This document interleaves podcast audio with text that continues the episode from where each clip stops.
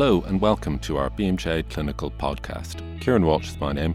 I'm Clinical Director at BMJ. I help look after BMJ Best Practice and BMJ Learning. BMJ Best Practice is our point of care clinical decision support tool that takes you quickly to the latest evidence based information whenever and wherever you need it. The content is continually updated. It is evidence based. The evidence comes from Cochrane Clinical Answers, and it provides practical and actionable information that will help at the point of care. And BMJ Learning is our online, interactive, and multimedia learning resource. This podcast is about botulism. You should learn a bit about how to recognise, report, and refer affected patients. You should also be able to better answer patient questions at the end. And to help us learn about these things, I'm delighted to introduce you to Dr. Claudia Kraft. Claudia is an emergency physician, formerly a full time family physician.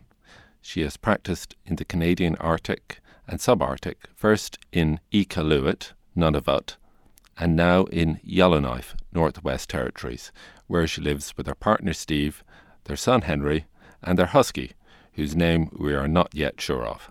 So, Claudia, it would be great if you could start off by telling us a little bit about your experience with botulism. Sure. The dog's name is Lola. um, so, my experience with botulism is that early in my training uh, as a resident, one of my mentors uh, brought to me some information about illnesses or presentations that would be more likely that I would see in the Arctic uh, rather than where I had trained in southern Canada. Um, and among the list of, of illnesses was botulism. So early on, somebody uh, wanted to make sure that I knew how to recognize uh, this otherwise rather rare illness. Sure enough, early in my practice, actually, I did uh, meet somebody who presented with botulism. And over the years, have accumulated case reports or stories amongst my colleagues uh, across the Arctic. What several of us remarked upon was that there are frequently delays both in making the diagnosis um, and in administering the most appropriate treatment. And so we decided that we would pool our collective experiences, which even amongst uh, several physicians is only a handful of cases.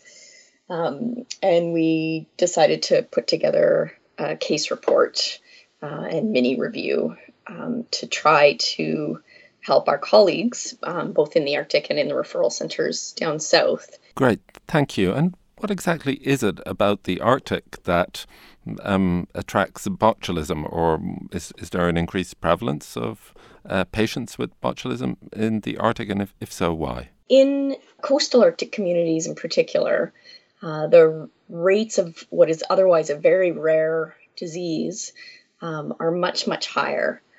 In the order, in some communities, of 1,500 times the incidence that might be seen in southern Canada. This is mainly because in coastal uh, waters, in the sediments of the ocean waters, um, the botulism spores are ubiquitous. And so any marine mammals that are butchered on shore or in that coastal environment, as well as fish products, have a very high probability of having at least some contamination with the botulism spores. So people who are relying in part on traditional foods or foods from those waters um, are likely to be consuming products that have some of the spores. This isn't necessarily a problem unless those spores have an opportunity to germinate. But at temperatures over 4 degrees Celsius, which is common in the summer in the Arctic coastal areas, the botulism spores might have an opportunity to to germinate, particularly if food storage occurs above that temperature. That's not to say that you can't have botulism in the south, as we know, particularly common in southern communities would be home preserving or home canning foods if uh, strict food safety protocols are not adhered to. Okay, thank you. That's very helpful. So, so tell us, how would you recognize an affected patient? Patients provide a lot of the information on history, although the items that they'll describe are not necessarily specific to a botulism case. So often they'll come in with uh, complaining of dry mouth, um, possibly blurry vision or double vision. Um, and this may progress to muscle weakness, often first in the upper extremities, um, bilaterally and symmetrically, um, and descending uh, progressively to involve the entire body. Shortness of breath uh, becomes quite prominent as the uh, muscles of the diaphragm and respiratory system are become paralyzed. And so um, patients that are affected can very, very quickly progress to respiratory failure. The literature describes gastrointestinal symptoms preceding some of the other symptoms. In our cases, we haven't found that to be as prominent. In other settings, that may be one of the first symptoms. And in most of the cases that I'm aware of in the Arctic, um, there's often pretty pronounced autonomic instability resulting in hypotension that can be quite marked um, without compensatory tachycardia. So the patient may, may a shock as well. And in, in light of those symptoms, what tests would you request? So I think any patient presenting with acute neurologic symptoms or severe respiratory distress would usually get some basic blood work um, because, of course, more common diagnoses such as stroke or uh, sepsis or pneumonia would be top of mind with someone presenting with some of those symptoms. Um, so, most of these patients, I think, would get some basic blood work uh, looking for inflammatory markers, uh, chest x ray. Uh, if it's available, a CT scan um, might also be considered to rule out intracranial problems. But once some of the more common presentations have been ruled out, or once botulism has made its way onto the differential diagnosis, um, then um, more specific testing looking for botulism toxin um, can be arranged. So, specifically, that would be serum samples uh, looking for botulism toxin. It could be gastric aspirate, um, it could be stool samples. Um, and if there's a suspicious food item, um, then certainly a sample of that food item should also be collected uh, and sent for testing. What's important to know though is that there can be quite a long delay between uh, the patient presenting and those samples being collected and an answer being available. So, in our context, um, those samples have to be sent to a central laboratory thousands of kilometers away. And so, in terms of the immediate management decisions, um, those those samples are, are rarely informing decisions for the first or second point of care for that patient. Okay, and while you're investigating or after you've made the diagnosis, what isolation measures should you take? Or are isolation measures needed in patients with botulism? Um, yes and no. I think um, universal precautions, so gloves, uh, a mask if the patient is vomiting or if one is intubating a patient and might be exposed to pulmonary secretions, are certainly appropriate. Um, but the nature of the poisoning is that we're not worried about an infectious agent. We're worried about preformed toxin.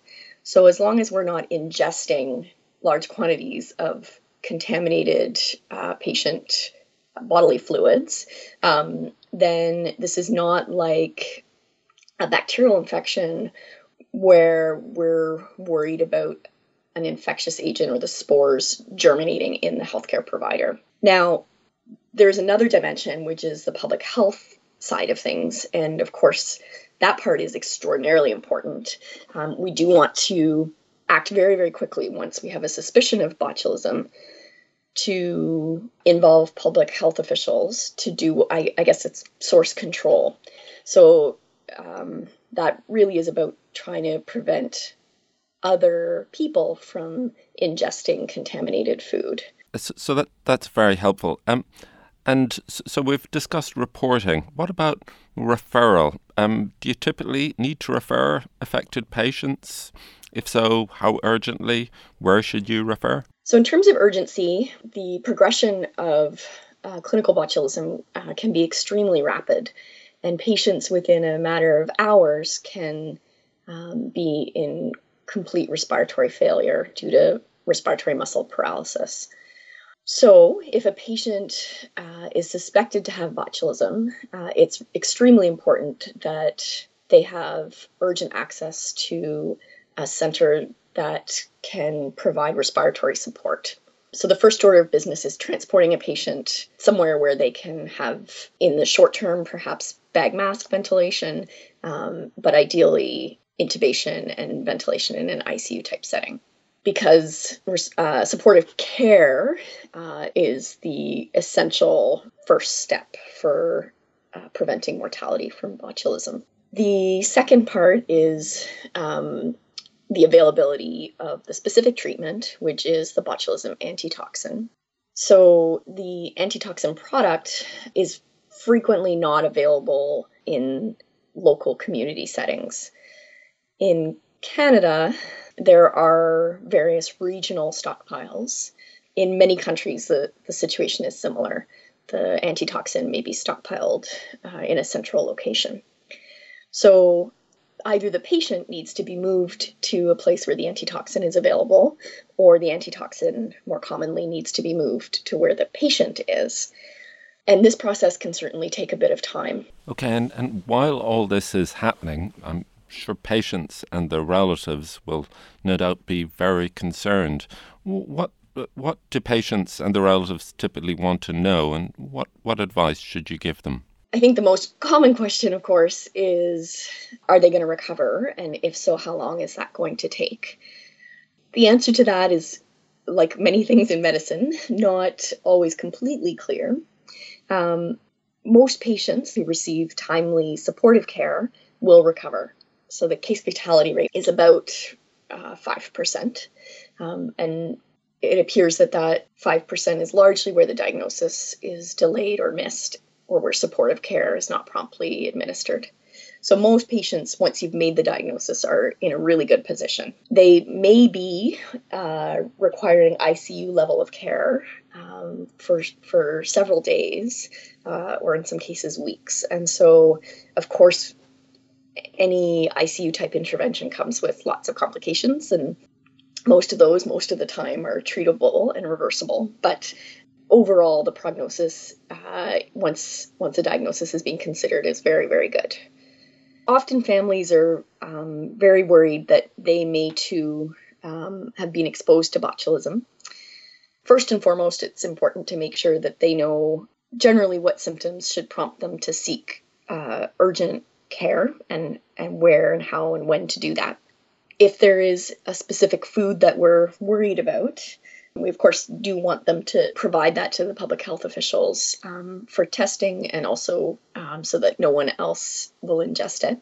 And then, in terms of general advice, the, the most important one is that for uh, marine mammals or fish products, they must be stored uh, at four degrees or lower uh, Celsius. And then for people that are home canning, uh, I usually provide uh, resources. There are many on the web.